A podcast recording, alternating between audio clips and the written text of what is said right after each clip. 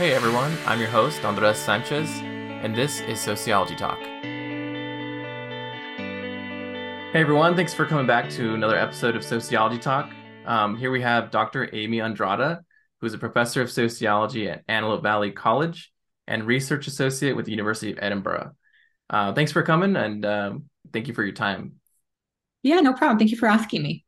Yeah, of course. Um, so you know, I I know, and but this people that are listening to this podcast don't know is that you actually attended Antelope Valley. Did you go to Antelope Valley College? Yeah, I went to Antelope Valley College um, for my I got I my associates at AVC, and then I transferred to CSUB um, for my bachelor's and for um, two master's degrees. Awesome, yeah. And so you came over to uh, California State University Bakersfield. Yeah. Um, I know I didn't have this in in the qu- list of questions, but how did you actually find out about that um, that program? Oh, um, well, there's a you know I, I, I, t- it took me about 10 years to get to, to earn my bachelor's degree because I was a teen parent and mm. I was the first year for first, first on, the, on, my father's side, the first person to go to, to college and the first person to, to figure out the, the, the university system. So I was taking classes little by little by little, taking care of my family, working full time. And, um, and I was in another career at one point. I was in the music industry for a long time. Mm. And, um, we had a recession in 08 and I figured I was like, oh, I should probably you know finish my degree instead of just doing one class here. I should really, really invest in my, my my program and and I'll come back to music once I you know once I get my bachelor's degree. I'll give it a couple years. And um, I enrolled in CSUB because it was right next to us and it was convenient. Hmm. And I wasn't sure what to major in at first because I have a letters, arts, and science in my associate. And um, and I remember taking a sociology class for the first time as an undergrad and being really invested into it, really interested, but really kind of like wondering what what could this do for me? This sounds interesting, but can I make any money off of it? So, and then I had also studied English literature. So when I came back to, so when I enrolled in, in CSUB and I transferred for my for my bachelor's, I couldn't decide between my majors, so I just did both. Mm-hmm. And um, I found myself loving each discipline for different reasons. So mm-hmm. I just continued and got my bachelor's, and I wasn't planning to get my master's in anything. And the, I think the second to last semester or the last semester I was at, I was finishing my bachelor's. I was talking about research with, with someone who would be soon become my mentor. Mm-hmm. And I'm mm-hmm. like, oh, I have a question about this. Is there research on, you know, and something I, I actually ended up studying for my PhD. And he didn't actually answer my question. He was like, you should probably go to graduate school. I'm like, why would I go to graduate school? There's no point. Like he's like, just just apply. So I applied and I got in. And then I stayed to do my master's and then went on to do another one. So it was just kind of, I don't know, um, uh, I, I, guess it just happened by luck and, and. I was mm-hmm. in the area and someone encouraged me and someone saw um, my my curiosity and um, and it gave me an opportunity to be around my child and be invested and be be present. So for practical reasons and for career choice reasons i decided to pursue it. So mm-hmm. I, it was really someone else encouraging me not really me wanting to pursue this. It was just something that happened by accident. In my background we don't think about getting degrees. That's not for us. That's for usually for people who have parents invested in their lives. Not single parents don't get degrees. We have to work. These are these are luxuries. These are privileges to people in our background. Um, so the so the opportunity to pursue it was in front of me, and I thought like I I can manage being present for my child and working and taking my classes, and I don't see why I shouldn't do this. So it just kind of happened organically. It wasn't a goal of mine, if I'm going to be quite frank. Mm-hmm. Yeah. And do you remember what uh, course that was that in sociology or just like kind of sparked your interest? My first course in sociology was an intro course as an undergrad. And I, I it was our, it was at AVC. And I remember mm. I didn't know what it was going to be about. I rolled in the course with other friends, like most, most, most students do. And I remember him talking, the professor talking about um, data and research and really showing how how alive research could be and that it could predict um, uh, and, and trajectories in certain groups, looking at the history of groups. And it was the moment I started realizing, I'm like, wait, wait, wait there's there's like data on people like me. There's there's theories. There's wait, wait, you can explain this. There's not. It's not just chaotic. And that was the the first moment I was like, oh, this is really fascinating. Um, but I was also a bit disencouraged because I remember him talking about poverty and me being quite pragmatic and, and living in poverty and being like, what is your theory? How is that going to help me? Like, I like that's not going to do anything for me. So unless you can help me not be poor, like I'm not going to listen to this. so I had a very pragmatic approach um, to it. But that's when I first was curious about it and was um, and realized I had always been interested in social sciences. I was always reading books that were probably way ahead of me. Like I was reading The Media Monopoly at 14 and Karl Marx at, when I was 15. And I didn't know what these texts were. I just thought they were really fascinating. Mm-hmm. Um, but I didn't fall in love. And so with, with really understanding what sociology was about until I was in my master's degree and I had collected my own data and I had presented it. And I realized that there was power in being able to not only have that skill set, but when I realized it was really hard to refute someone's position if they had evidence. Hmm. And it was the moment I realized my background no longer was was predominant. Being a woman was no longer as much of an issue. Being a minority, you know, it just wasn't. It, it, you could there wasn't like like identity politics in the room as at, at the forefront of an argument it was this is the data this is what i found this is how i collected it this is the systematic inquiry you can critique my approach. You may not like my questions but they're valid. Um, I, I, did I, I followed the research process. And if you don't like the research then you have to contend with that data. Mm-hmm. that's not me. And it was the moment i think i really felt the power of research and that it transcended identity politics. And and i had never had an experience like that before. And that was the moment i became hooked on sociology. I was like i'm doing this. This is definitely something i'm going to do the rest of my life yeah for sure you know there's this idea of some people have this idea of free will where you know it's us yeah. that kind of um, governs the direction that we go into and essentially yeah. just on us and what we do and not saying that that's that's not true but they're yeah. they tend they tend to forget that this there are social factors dynamics that occur around right. us that can influence our position and what we mm. may do what we may not do and so yeah and you had mentioned the research aspect too i i felt the same way when i got into um, graduate school, I just fell in love with the research process. Like mm. just you know, just having these patterns unfold and stuff. It's just so fun, and uh, right. you know, it, I could tell you have a passion for it, and um, yeah, I definitely share that that interest with you when it comes to research and providing the evidence. Um, right.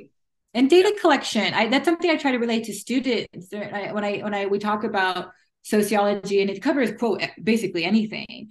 Um, so I often remind them pick a subject you like, and there mm-hmm. will be research on it. There's testimonies, there's evidence of experiences, there's trajectories we can map out based on historical precedents. Like you know, you have not been unaccounted for, and if you could. Ex- if you could figure out how to find your own answers, you can figure out in the evidence that exists, you can figure out how to map a different trajectory. That's the power in that. And um, and it's something I try to relate to my students. Pick something you actually like. And when you go out and collect data, you realize it's living, it's breathing. These are people's lives and testimonies and experiences, and they're trusting you with this. And it's your responsibility to find what is happening across the room and to show that this isn't that these aren't individualized experiences per se when they happen across a pattern of group of, of people and there's something quite powerful about that people realize they're not alone people realize there's evidence of their experiences and then you can take that forward and do something remarkable with it like like challenge policy or or, or, or explore activism or do podcasts and, and, and explore you know express the, the the voice you have from the evidence you pulled from mm-hmm. and you're speaking for more than just you in that instance. I think there's just something remarkably powerful about it. So i encourage students to go find something you like collect data and then when they come back into the room after they've collected data they're like there's so much and i didn't know this was going to happen and this is difficult. I'm like yes i know i, know it is. But it, it then then i think that you realize like oh i could do this. Like this isn't something as removed from me i can absolutely participate in this. And um and and if i respect the process and and and, work through it and which is difficult work at times there's something rewarding. These are skill sets that they can take outside the room. It's not just in social sciences. Learning how to be systematic in your approaches is is, is beneficial in all areas of the social life. Mm. um it teaches you how to be a better manager and uh, it teaches you how to uh, research teaches you how to how to engage with people that are outside your comfort zone. Um, learning to objectively engage with data really teaches us to even limit our own biases when we're anal- analyzing things and this all these things can help you learning to listen to people better learning to take on new information more effectively and and translating that information for other people so i i, I can't mm-hmm. find anything i don't you know, um, from a pedagogical standpoint, don't like about the research process, and I fully support my students in that in that engagement, as troublesome as it may be for them at times. Yeah, mm-hmm. I totally agree, and I think that's really good advice for students. And I got the same advice um, when I was a graduate student. I had an instructor that said, you know, if you're doing research, you want to do it in something that you're passionate about because it's going to be your baby. You know, like yeah. you're going to be. It will. Uh, building this from the ground up, and uh, you're going to be spending a lot of time with it. Right. And so, yeah. um, I I did mine on um, you know online networks with uh, okay with Facebook, why people develop them and stuff like that. Oh, okay. Yeah, because yeah, I was really I had a passion for, you know, I, I, woke up one day and the first thing I did was pick up my smartphone and, and start looking at uh, who's commented or who, do I have any notifications. Like, started thinking about like, why did I, why do I do that? You know, oh, and I, I, feel like I'm not the only one. And so, no, yeah, of course. Yeah. And then, um, you know, the downside, I came up with a lot of interesting stuff, which you we talk about later. But, mm-hmm. um, the only downside of that was that doing research on like technology, it's it's tough because it gets outdated so yeah, fast. You yes. know Yes, but yes. yeah, I was just, but that was, I was so passionate about it. And I really yeah. enjoyed the data collection process, talking to people and just finding these patterns that mm-hmm. occur. And so, and like you mentioned, it's, um, it, you can market yourself when you have these research skills, you know, yeah. people want that. They want to yeah. know, um, you know, like if they have a product they want to sell, they want to know what are, what do people enjoy about the product? How can we develop it? How can we make it better? And so that requires some research experience, you know, research yeah. tools. So yeah, it definitely is marketable too. Yeah. And um yeah, so you you came here, you you went to school and um AVC, CSUB, you got your master's. Um yeah. Then you decided to pursue a PhD degree. Is that I did. Yes, I did. you, you say so hesitantly. like who does that? Uh, we think that once we get into it and we realize what's happened. Um, yeah, I, I, I, I was going. I thought about doing it um, after my first master's because I had done. I had participated in an accelerated program um but i i burnt myself out in my first master's. So I, I took a break for a bit. And by break i mean i did another master's part-time.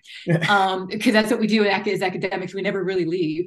And i i was really de- i debating it was an english literature because i wanted to focus on something completely different. And i was debating whether or not i wanted to do my phd did i really want to invest five six years into a topic? Mm. and did i want it to, to be connected to my previous topic? Was i really as passionate about it and I'm glad I took a break from my research and focus on a different a different topic a, a different set of, of, of, a, research, topic approach in my in my my English lit degree because it gave me a moment to really think about what I was doing and why I wanted to do it. Um, and then on a whim, I applied to universities, um, in of course in the U.S., but I, on a whim I applied in the U.K. I had a, a, a professor in my first master's program recommend the University of Edinburgh and mm-hmm. she had attended the University of Edinburgh. And I'm like, why would I? I don't want to live anywhere cold. Why would I want to live there? I don't want to leave Southern California. And I had gotten advice from uh, from another professor at CSUB saying, um, by the way, the the the, real, the likelihood of an academic staying in one spot or even staying where they come from is very rare. You're we're little kind of we roam around we're little gypsies like you just have to be used to looking for work elsewhere and you pick up your family and you leave all the time and if you're not open to that reality, then this is not the job for you because you have to go to where the jobs are. And not mm-hmm. everywhere, not everyone will specialize in your topic. And he was absolutely a hundred percent right. And so I applied in a whim to the UK thinking like, I'm not going to get in. There's no point, blah, blah, blah and um, I got a lot of feedback from you, particularly the UK. And I applied to the UK in very specific areas in Europe because I wanted the degree to count in the states. Not all of our degrees are transferable back to the states outside because the states have very particular qualifiers, um, qualifications. And I realized there were a couple in the UK and one in France and one in Germany that would be applicable. And I applied to University of Edinburgh as one of them. And um, I met my future advisor when I talked to her about my project, and she was willing to back me up. And I found another advisor who I only kept for a year, but was open to my project as well. And that was one of the biggest hurdles I found in trying to find a PhD program was not only where am I willing to go, but which advisors are willing to work with me on my topic, because mm-hmm. then they're going to invest five or six years into this project with me. So that's a big reason why you have to move out, why you have to roam somewhere else, right. because the likelihood of those things are just going to be really low. So on a whim, I applied and I got in. And I'm like, oh, now I got to change my whole life. um, so yeah, I went to the, at the University of Edinburgh thinking I have to physically be there for a year. I'll give up my life for a year and I'll come back and I'll write my PhD from, I'll collect my data and write my PhD from abroad. Um, but that didn't happen. I I stayed there for a year. I came back for a year to collect data, and I realized really fast if I'm not in the university, I'm not going to participate in the community. I'm going to lose out on a lot of opportunities. Mm-hmm. And it was the moment I realized my PhD was me building my portfolio. And hmm. I'm like, oh, I have to do other things. This isn't just about me writing a piece of a very long piece of paper. I have to like invest in the community. I have to participate in conferences and I have to collect develop new projects elsewhere and I have to work with colleagues and I have to roam about. And so the gypsy life just became my existence for six years as I figured out I wanted to do this for a living. So yeah, right. I went to the University of Edinburgh and it was it was an interesting experience, but I'm so glad that I was asked to come back to the US. So that's why I'm back. yeah. Um, I had interviewed recently um, one of the instructors at, or a faculty member at CSUB, and he had mentioned uh, the culture shock that he experienced. You know, he came from Ethiopia to okay. the US and he, yeah. you know, he was like, I've read books on, you know, the United States. So I figured I was going to be fine. And he said, it was not like that. So yeah, was there, um, you know, taking or I guess going into a PhD program in a different country was what was that experience um like for you? Was it different? Was it hard to adjust? In some ways or? Um i think like most people when they go somewhere else i went to an english speaking country or, or, what i thought was one and because the scots have a very very um scotland has a very thick very thick accent. Um like most people that move, move anywhere, there's an assimilation process for the first year. Mm-hmm. Um, and so mine was kind of on and off because I kept coming back and forth. And then the second year I was collecting data. So I didn't really learn to assimilate to the third year. Um, so it was, I think it was difficult to clearly be away from these things that are unspoken in the culture around you, the way people talk and their um and their pleasantries towards you and uh and the community you feel in certain spaces that just become so automatic that you don't learn to notice it until you're no longer around it and I have to, you have to learn a new set of rules, a new set of laws, and you think things are going to work the same, but they're not going to work the same. Mm-hmm. Um, you have to learn a new set of politics, both in the organization, of course, and the political politics of the state. So you have to learn a new way of life, and mm-hmm. it, and it and it's and it, it is difficult. But if you like being challenged and and again in university systems particularly in graduate programs you're around other international people because the mm-hmm. likelihood of people pursuing anything at that level is going to be really low. So you're to fill up cohorts you have to bring people from all over the world to do that.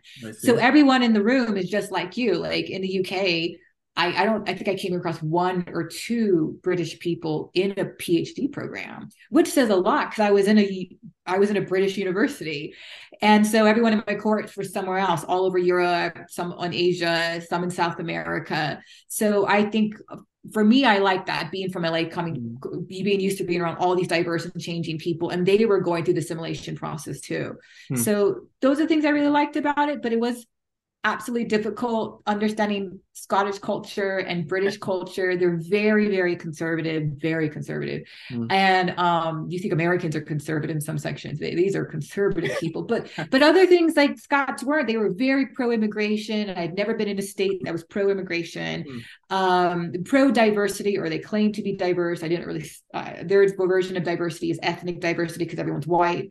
Mm. Um, and my version of diversity is very color very mm. much colorful. Um, so there are just different things just to get used to. Um, and the weather was horrible. I'm not going to even sugarcoat that. it was abs. I'm from perfect LA's perfect weather. I just yeah. grew up thinking like everyone was everything was like this, and then the culture shock. I remember um, we were landing my because I brought my son. We were I, I, traveled to Europe before, but I had been to the UK and we were um, landing the first time to in, in Scotland and I had never been there. So like an idiot, I chose a degree abroad to a country I've never been. I'm like, oh, it's going to be fine. And and as we're landing, I was we were going from we were, of course in the sun, and then we are going through what and what I, I, was looking at this layer of gray and I'm like, what the hell is that stuff? And I realized it was nothing but a cloud, one perpetual cloud that covered the entire sky. And as we broke through the cloud, it was just gray. And I remember having this moment like, what the hell did I just sign up for? I'm going to be here for a year. And I was, it was the moment of dread. It was the worst moment. I, it, the only way I can equate it to something is I imagine this is what people feel like right before they get married at the altar like what the hell did i just sign up for? Like i'm in it. I can't turn back now.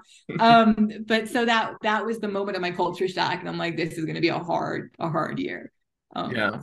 Yeah. I had always uh thought and if we had talked about this before uh, off the podcast but um you know being learning sociology in the united states was i mean it's easy because you can kind of grasp concepts using mm-hmm. examples that we're so used to in the United States. Yeah. Mm-hmm. But it's like, like how was that in a different oh. country? Like, were they explaining it in their own context of their own culture and yeah figure that out or yeah and their approach is is is different in good and bad ways. So in the us we have very structured approaches. And i naturally assumed there would be structure everywhere else i went. Mm-hmm. no that no that's not true.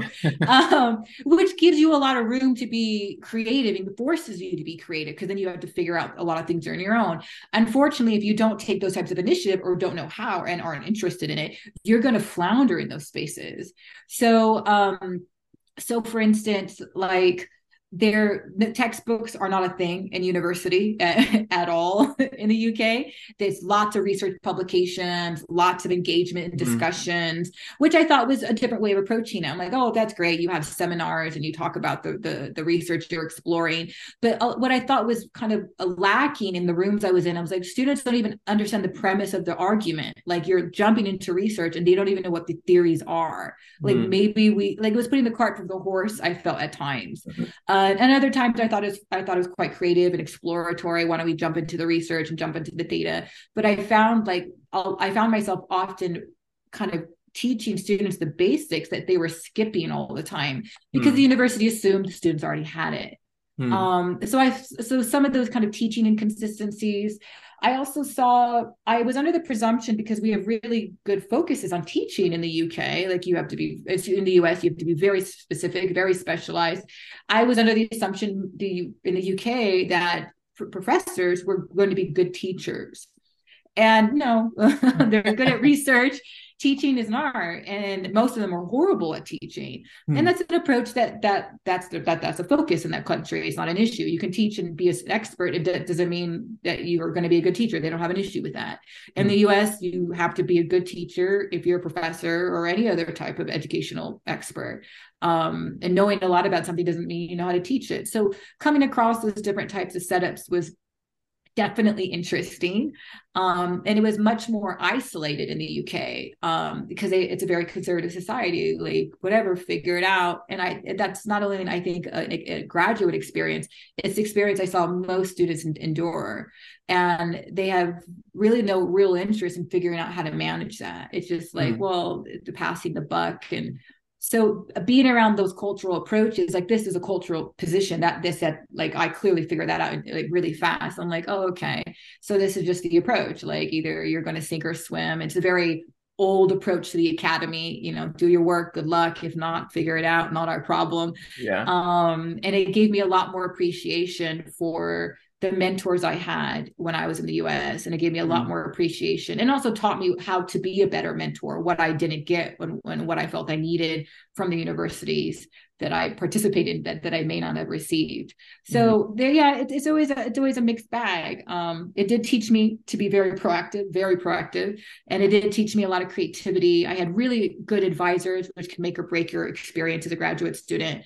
And um, and I have plenty of colleagues who did not have good advisors or didn't feel very, very supported. So mm-hmm. I know that that made a big difference. And they both did something I think quite remarkable in my experience they never tried to craft my assignment they would always say oh why don't you think about this? Why don't you think about this? Go get quote lost in the woods. And i would and i was so used to getting direction that i was forced to be creative. And i would come back with something and i remember at the end of my phd they would both say we would give you direction just enough to see what you would do.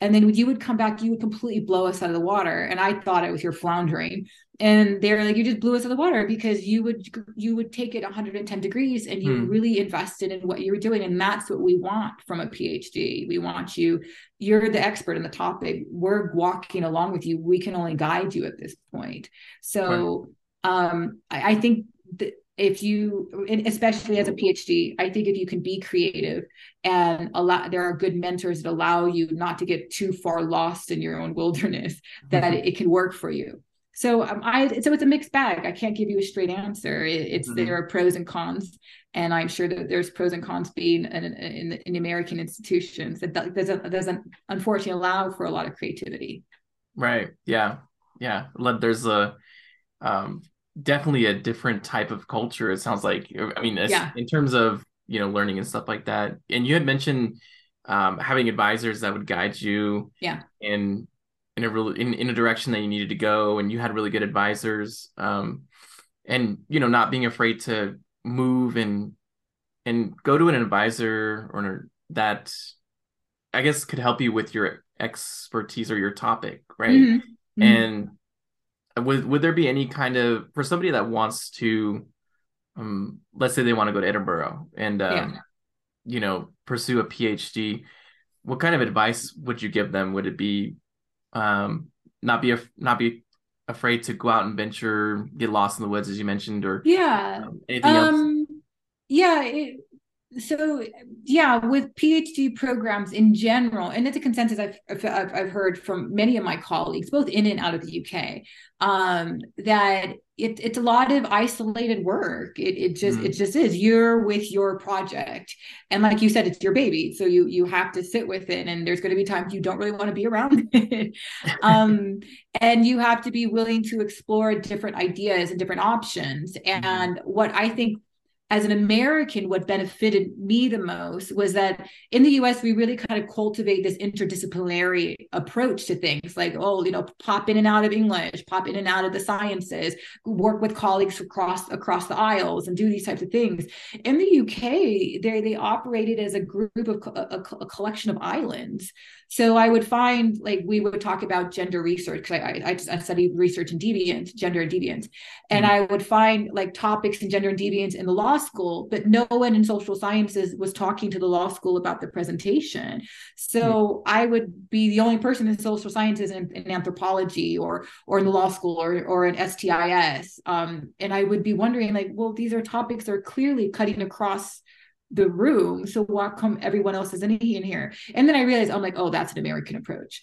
Americans are very adamant about finding information and open to take on new information out of in different areas because they're open to being creative and they take initiative. So if you I, so i would encourage anyone that's going to be in a phd program be okay with being isolated um, be okay with the fact that everyone's going to have a different project than you and be willing to learn from other people and understand if you're in a different area that there's a cultural that there's a cultural kind of dominance to what's going on and it may or may not fit what you're doing but you'll definitely learn from those experiences and mm-hmm. i know i garnered a, a significant appreciation for um, for american things on the way back.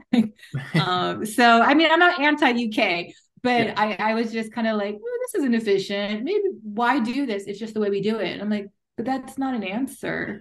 um, so, um, and that's because of an American, I think, approach. We're very neurotic about efficiency. We're very adamant about things being clear and structured. And, mm. and to go to a place where it was like, yeah, whatever. And I'm like, oh, I don't know if I can handle this much freedom.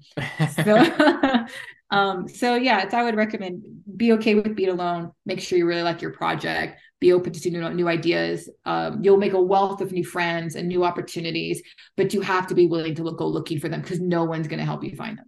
Right. Yeah. Yeah. And that's interesting that you're able to kind of look at that. I mean, when they teach or the way that they teach or present material is like they take it for granted, but you know, you yeah. coming from an outside looking in, it's like, mm-hmm. You know you're able to kind of see those inefficiencies and be like oh well, that doesn't really work. Or i don't right. really think that works very well. And so yeah that's really interesting. And i don't think we paused to talk about uh, the project that you actually were working oh, on when you yeah. Um actually it was a project i was interested in when i first approached my suit my my future advisor for my master's I, he's it's what he said why don't you go to graduate school? So i i ended up studying um uh, over the last 15 years i ended up studying femininity. And i when i was I approached my ex-advisor i i told him i go i really want to know why women undermine other women. Hmm. and he was like oh okay why? And i'm like i, I think they contribute to to the vastness they experience in a, in a very unique way. And I'm not really quite sure if there's research on this. And he was like, oh, why don't you look into it? And there really wasn't any real research on it. So when I, I, I had done something about that, I, I, collected a version of that on attitudes about uh, women and partnership status, and I found there was women had more bias towards other women based on partnership status, especially in the context of motherhood, and men had less bias. And I was really kind of shocked by that. Mm. I suspected it would be there, but I didn't expect it to be significant. And I remember thinking like, oh, there's something here that I need to like dig at. There's something really important here. Um, because I remember I was coming across the notions of fe- feminism and women, women's equality, women supporting women. I'm like, but do we always support each other, or, hmm. or is that true? And I'm not. I, I, just remember being really critical of the feminist argument. So when I went into my PhD program and I approached my advisors, I'm like, oh, this is the kind of what I want to want to work on. It's kind of a deviant idea, blah blah blah blah. And they're like, all right, why don't you figure out how you're going to go about this and figure out what it is you want to focus on? So I realized in the end I ended up studying American motherhood because I realized that it, it encapsulated the, the, the kind of notions of femininity themselves, partnership, um, and usually the notion some version of beauty is embedded into it, and of course motherhood. And once I realized that motherhood was the apex of femininity, that's when I'm like, oh, I have to figure this out. So is a woman still a woman if she's not beautiful if she's still worthy of a partner if she's not beautiful what happens when she's not partnered? What happens when she's not partnered and a mother? So i was asking these kind of questions that challenge femininity. Um, and that's what i did my phd on. I wanted to look at how american women conceptualize femininity and it's in the body of motherhood. So i ended up studying um, the experiences of single mothers in the middle classes to really challenge the notion that single mothers experience stigma and prejudice because they're poor. And I'm like, well, the research doesn't say most of them are poor, like two thirds of them are poor. So what do we say about that group then? And privilege theoretically should should discourage the likelihood of, of, of you know of, of, of, stigma. Um, and and it, it, it's not what happened. It, it it still continued. So I remember being like, oh, okay, I thought that would be there. So I ended up studying middle class women to really dis- disentangle and discount the idea that single mothers experience stigma because they're poor they experience stigma because they're single. Mm. and and the poverty argument is the veiled argument behind that. Like oh they're going to ruin their children. I'm like but that's what about women who become widows? What about women whose mm. husbands are separated? What about all of them are failed all of a sudden? Like i remember being quite stunned by that. So yeah. i studied I studied American motherhood. That's uh, my research started looking at. Uh, so when I was an undergrad, I looked at beauty constructs and realized beauty was really about learning about controlling women and controlling women's bodies, and women contribute to it to gain access to resources. Um, and then when I went into my master's, I was looking at partnership status. Does how does beauty? If the goal of beauty is to get a partner, then what happens if she doesn't have a partner? And how do we interpret her as a woman? And I realized there's a lot of these counter arguments that she's untrustworthy and she's sexually pervasive and mm. uh, and, and, elusive and, and all these things that of being untrustworthy. And I realized women supported those arguments. So mm-hmm. along as I was following these threads, I was like, that's weird. Like I thought women were feminists. So I here I am pulling from two different narratives um, the research I'm coming across, and of course the dominant narrative getting, and then I'm like, I'm just going to figure out what the, what makes a woman a woman, and I realize, oh, all this leads to motherhood, so I have to study motherhood, and mm. that's not my that wasn't my purview. I didn't come from a background where I was raised by women. I didn't. I wasn't really interested in women's issues. So for me to come into this, I, I was really curious about identity. Like, what happens when she's outed? What happens when she doesn't get access to the group? Like, what does she lose, and what do her children lose?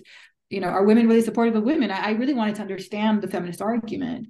So mm-hmm. I went into research on that and I and I worked with an advisor who is an expert in women's studies. And she, I remember her just being like, that's interesting. This is your argument. I go, I'm pretty sure this is true based on the mm-hmm. evidence I found. And she was like, I'll, I'll, I'll hear you out. I'll, I'll, I'll, endorse this, this, let's, let's see what happens. And they would, even me and her would fight at different times about things. And she'd be like, Amy, I don't know about why don't you keep be careful about how you approach this you know figure about your framing figure out your wording you know that this is the same audience you're going to give it to these middle class women and you're talking about whiteness too and those are the women in the room mm-hmm. and you know so she was always kind of guiding me but you know she never said no to anything i ever asked or ever explored or, or the research i was finding she was mm-hmm. very open-minded and and she gave me a great example of the type of feminist that I wanted to be and and a mentor. And it, it really um, made me gave me a lot of belief in the feminist argument because here was someone who was willing to hear something about her own group that she didn't like. Yeah. And um, so I ended up studying femininity. That's fundamental American femininity. I know that's so broad but my my studies went from beauty to partnership to motherhood. And I wouldn't have followed that trajectory had I not had support along the way, people curious about my ideas and mm-hmm. and the institutions willing to invest in them. Yeah. Yeah. And so what's I guess sparked that interest into that direction of uh, femininity? Um, uh, my my son. Okay. Actually, as bizarre as that is, um, and yeah, so years ago when my son was really little, as poor as we were, I knew enough to socialize him I'm like he has to be in sports, he has to be in activities, he has to be around someone mm. else besides me. I'm gonna go insane if I attempt to do this by by myself with him. And we were um, I was going from soccer practice to karate practice or to art class, I forget, but I was running him around town. And I realized at the practices he was at, like the little boys weren't playing with him.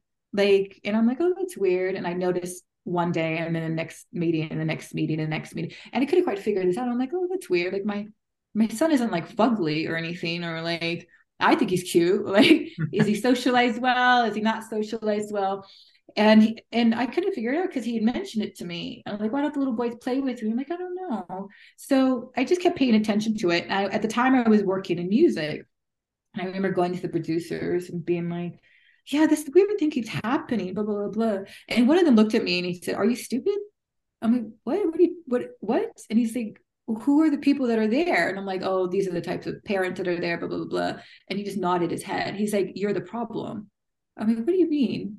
Hmm. He's like, you're the only single woman, right? I go, well, yeah, that has nothing to do with anything though. He's like, that has everything to do with everything. Like, you're the problem. You're the only single woman there. So I bet you anything this has to do with the parents not letting them your kid play with their kid. I bet you anything has everything to do with you. It has nothing to do with the kid. It has to do with you.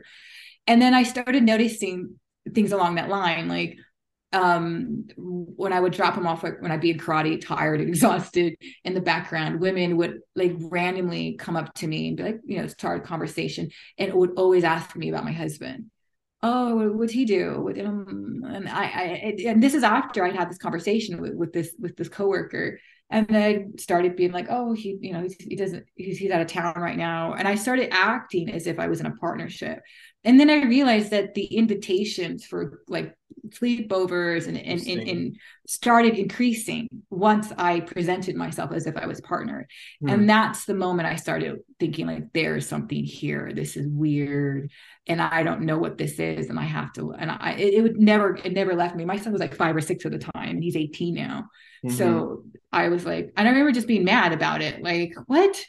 Like, my kid can't play with you because I'm not partner. Like, I was so upset about it. Like, mm-hmm. I was like, you're gonna die my baby something. Like, I was just so aggravated about it. So I, um, from that point on, I used to wear like a cracker jack ring on my finger, and I would just go to the practices and and he never got denied anything after that and that's wow. when i was like this is this is this is significant this to yeah. me this is significant and then i looked into into my research i'm like oh this is bigger than me this is way bigger than me um, and of course in a phd you know everything blows up so so it started something small. My my son just asked me mommy why don't the little boys play with me?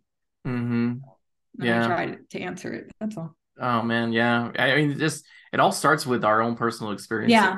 Mm-hmm. you know and that kind of just what sometimes what motivates us to just really dive into some type of research or um, some area of expertise. Um, I mean, that's a lot of the times when I talk yeah. to people on this podcast, it's something comes about because something happened to them yeah. or there's an experience that they had that you know shed light on something a social issue you know and so right. Yeah that's really interesting. And um so you you um you went to university of edinburgh and then you Yeah. came back to the united states. Yeah. and so um you're now a professor of sociology at antelope valley college? College. Yep yep. Yeah and you're um and let's see can you tell us a little bit about what it's like being a faculty member on AVC what do you enjoy about your job maybe So I've been at um, AVC for over 10 years and um, probably longer. And um, so I'm familiar with the department and I'm familiar with kind of how it works. Um, but to be there full time, it was just because I, I, so my experience slightly different. The faculty already knew me. Hmm. So when I got hired full time, they very lovingly were, were receptive of me and, oh, you should have been full time years ago, Amy, remember, you know, so I had, I think my experience was quite unique in that way. I wasn't worried about whether or not I was going to find colleagues to get along with and whether or not I was going to be able to understand the workings of the department. Like I, I, I understand most of it. Um, some of the more uh, full time things are new to me, of course. But I have a mentor who I've known for, who I've worked with for years.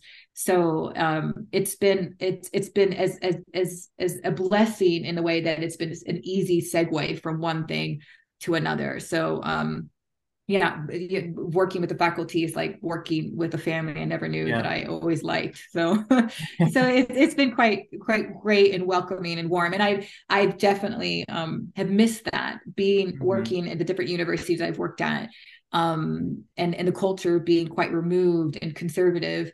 Um, to coming back to the US and coming back, particularly to social sciences, because these people are curious about people and are interested in people and are genuinely invested in their communities because of their focuses. So to be around a network of people who have the same focus as I do, it just it feels like a little home, and I I'm Mhm. quite blessed, and uh, that's what it feels like to be back and working at AVC.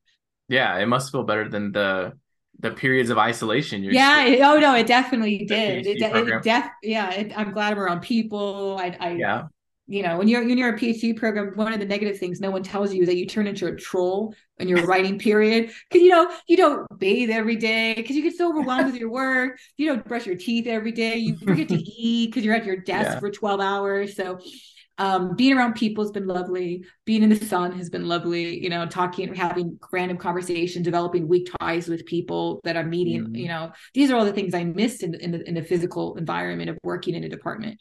So um, that's been that's been quite lovely to participate again and again. yeah that's awesome and what would you say would be the challenges of what you what you currently do So um, because it's 80, because it's a college, it's it's it's a hundred percent teaching focus, which is fine. I, I love teaching. Um, but it also means that the other focuses I have, the, the, the research projects, don't get enough attention. And I genuinely love doing research. I genuinely love getting lost in the literature and going through the data and analyzing it. I, I definitely love I, de- I definitely love being part of a research project and being part of a research team, like us exploring the data together, figuring out what we're, what our analyses mean, um, making sure we're all on the same page, someone else double checking what you're doing. So I, I do miss um, the creativity aspect that comes from the research that I have to kind of now dip into in the winters and most likely the summers now. Um, but I, uh, and so balancing the research and the teaching is difficult. And of course, there's other things outside of research and teaching. There's the public engagement acts, uh, pro- process, which is kind of, which is more importantly, and uh, you know, this is a version of what you're doing. Um, so I do public lectures and um, I, I do educate. I, go to schools and do it and do education on basically girl bullying. So a lot of my research is kind of folded into that. Hmm. Um, and I'm working on different projects I just don't have a lot of time for outside of specific research publication and and um, in my teaching. So balancing it is quite difficult. And a lot of the work we do is unpaid. So until Mhm. some, unless we get funding or which is never enough. Um, so that's that's probably the most difficult thing to do. And my and um, because we have so much on our plate, I can't be as present for as many students as I want Mhm. because I have to balance all of my responsibilities. So it, it just um, I would rather I would rather have this type of overwhelming than the PhD overwhelming, if I'm going to be frank with you. Yeah. But it's just trying to balance it all, um, making sure I'm participating in my community, making sure I'm part of my research projects and I'm and I'm equally involved with the teams I work with, and making sure I'm fully present for my students when I'm there. And it all requires just a, a significant amount of energy, but it's all remarkably rewarding. I do enjoy what I do enjoy my job, and I'm very lucky to be doing what I do. Mm-hmm. Yeah, and I'm sure the community appreciates what you do and all the hard work that you put into. we'll see. We'll see, Andres. We'll, we'll, see. I get a random comment. Who does she think she is? whatever. Yeah, yeah. Oh no, yeah. I've experienced those kind of yeah kind of situations. It makes you want to go back in isolation. no, I used to have an advice. One of my advisors, you know, student eval or like you know, yeah. the, you know, in a conference, someone says something random has nothing to do with what you're talking about, and and I and I would remember going up to be like, "Why do people do this?" He'd be like, "Oh, it's your unhappy customer in the room." I'm like, "What?" and he'd be like, "It's your unhappy customer." And I'm like, "What does that have to do with anything?" And he's like, "If it was 100, percent like, would it be trustworthy, right? You know, mm-hmm. stats. You can't have perfects." I go, "Yeah." And he's like, "Just appreciate the unhappy customer in the room. They emphasize everyone else that's happy." And I'm like, yeah. "Okay, that's a good." I didn't. I never thought about it before he said that, and I'm like, "All right." So as long as I have a couple, I'm okay with it. Yeah, yeah you know, you're always gonna have somebody that's, you know, that's gonna give you bad reviews, but you know, it doesn't yeah. it doesn't um you you'll have like several other ones that are you know raving about you and you know saying how great of a teacher you are. And so, yeah. so everyone needs a troll andres everyone yeah. needs it. Every time i get one i want to get i get like a little tear and i'm like i know who it is but I'm, I'm so touched you put so much effort into hating this moment. Like okay whatever. Yeah. They really need to rate my student I, you know what, years ago, I would tell my colleagues this. I'm like, do you think we should, they're like, Amy, you're going to get sued if you do that. And I'm like, they're like, kind of ped- from a pedagogical standpoint, that defeats the purpose. They get a grade. I'm like, but you know, grade isn't everything. You know that, you know that. they're like, they're like, Amy, don't, don't, just don't. so speaking um, about students, let's say there was a student that was preparing to take your course. Um, what kind of advice would you give them um you know if you were to you know if, if they're listening in i guess okay um uh oh, come with an open mind mm-hmm. um mm-hmm. there's plenty uh, uh, of research and evidence about people in your exact position that's worthy of exploration and, and i think that is really powerful for students in reminding themselves that they're not alone in their position i find a lot of students feel like they're overwhelmed and lonely and no one understands what they've been through. And i'm like uh, i bet you anything there's research on this topic. And mm. there's testimony in that in that position. And um, so I would encourage students to come with an open mind that there is research and testimony of people like you, and it's worth your your time to invest in it. Be willing to learn from others. Um, be willing to commit yourself to new ideas, um, and I, I rarely talk about things that students don't already have an awareness of. I always tell students there are many sociologists before they come in the room. I'm like, you obviously have a family. We're going to talk about family. You mm-hmm. obviously understand politics, some form of politics. We're going to talk about politics. And all I'm going to ask you to do is think about the kind of these these dots in a different order. That's all I'm going to ask you to do. Just be open to a new idea, and you'll enjoy the course. You'll, there's no way you won't find something you won't like. Right. Yeah. I think that's good advice. I mean, um, I've had students that come into the course and we do talk about certain touchy things, you know, like yeah, uh, like race, you know, and yeah. um, I've I've had students just get up and walk out because they they can't really understand that you know there's a view that could challenge what you have internalized mm-hmm. and believe. Yeah, and to be open minded about that means to listen, yeah. and including listening to other experiences that aren't ours yeah know?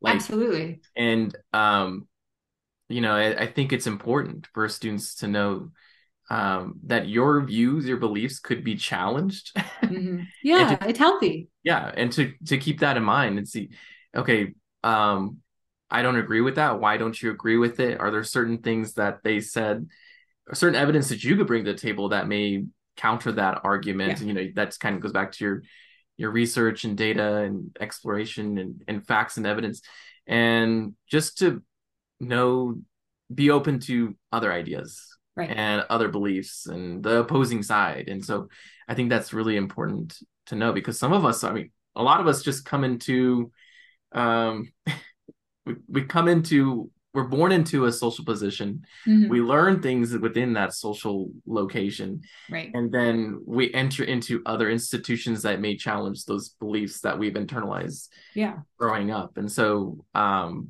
i've had similar experiences i mean i used to believe one thing and then i was introduced to something else somebody else's experiences that are not mine but by mm-hmm. listening to them and yeah. understanding their experiences and what they go through and um how may I may take things for granted. I mean, you had mentioned femininity. Yeah. Um, you know, when I I teach uh, gender society, and so I come to I take things for granted by being a man. You know, mm-hmm. there are things mm-hmm. that I mm-hmm. don't see certain privileges that I have mm-hmm. being a man. Mm-hmm. Um, and it's up to me to listen to those stories, those experiences that women have mm-hmm. that aren't mine. They're they're not my experiences, but only the way to understand them is to listen. And so, right. yeah, I think that's a really good, um, it's really good advice. And so it, it, it, sounds easy, but it's actually quite difficult. Yeah. Um, and I applaud the students who come in and I do tell them, I go, we're going to talk about things you know, we're going to talk about things you may not like. I'll, but I will always bring evidence for the claims I have. And I'm more than happy to hear you out, but please bring evidence so yeah. that we can look at it together. I may be wrong a low probability, but I may be I may be wrong, um, and I'm happy to explore that with you. And if there's mm-hmm. something we're talking about that you're unsure about, please research it, and that could be your project. I'm happy to help you figure that out. Right. Um, but come in the room with an open mind. And sometimes, of course, there's frustrations, and I tell them if you if there is something that you feel like you need to express and you you don't know how to express it in, in a conducive way take a step outside and i'll talk to you about it and we could talk about how you can express it in a way that mm-hmm. helps you participate in the room in another way. But your voice is necessary. Everyone's voice is necessary. Then but listening is really is probably the most important tool you're going to learn to develop. And it's difficult. Learning coming across research that confronts you mm-hmm. is is always difficult. And there i haven't met a researcher that hasn't had a moment where had been like oh i was i was but wrong about this and i i had no idea until i sat with it. Or, and everyone has this moment like someone said this or i was in this or i sat with the data this is this and i had no idea that it existed. Mm-hmm. and that and that is uh, to me the, the most important thing about learning is is the listening component and being willing to confront that moment and not veer away from it. That's the sign of a real of a learner. And to me that's a that's a significant strength. Right. Yeah. It's it's awesome advice. And so, yeah, I want to thank you for coming back uh, or coming yeah. on the show. It, would be awesome to really dig into the specific research that you do in femininity. Uh, I'd love to have you back on. And, yeah, uh, please do. I'm ha- I'm happy to do. I'm doing several projects. Um, a book a book proposal and I'm de- developing a book proposal from a lecture series that I've been doing and um, anti-bullying campaigns and helping women and, and, and um, teachers and or and um and act and organizers like school organizers and counselors. I learned to identify this in young women, mm-hmm. helping parents figure this out. So yeah, I'm happy. By all means, let me know if you want me to pop by. I'm happy to.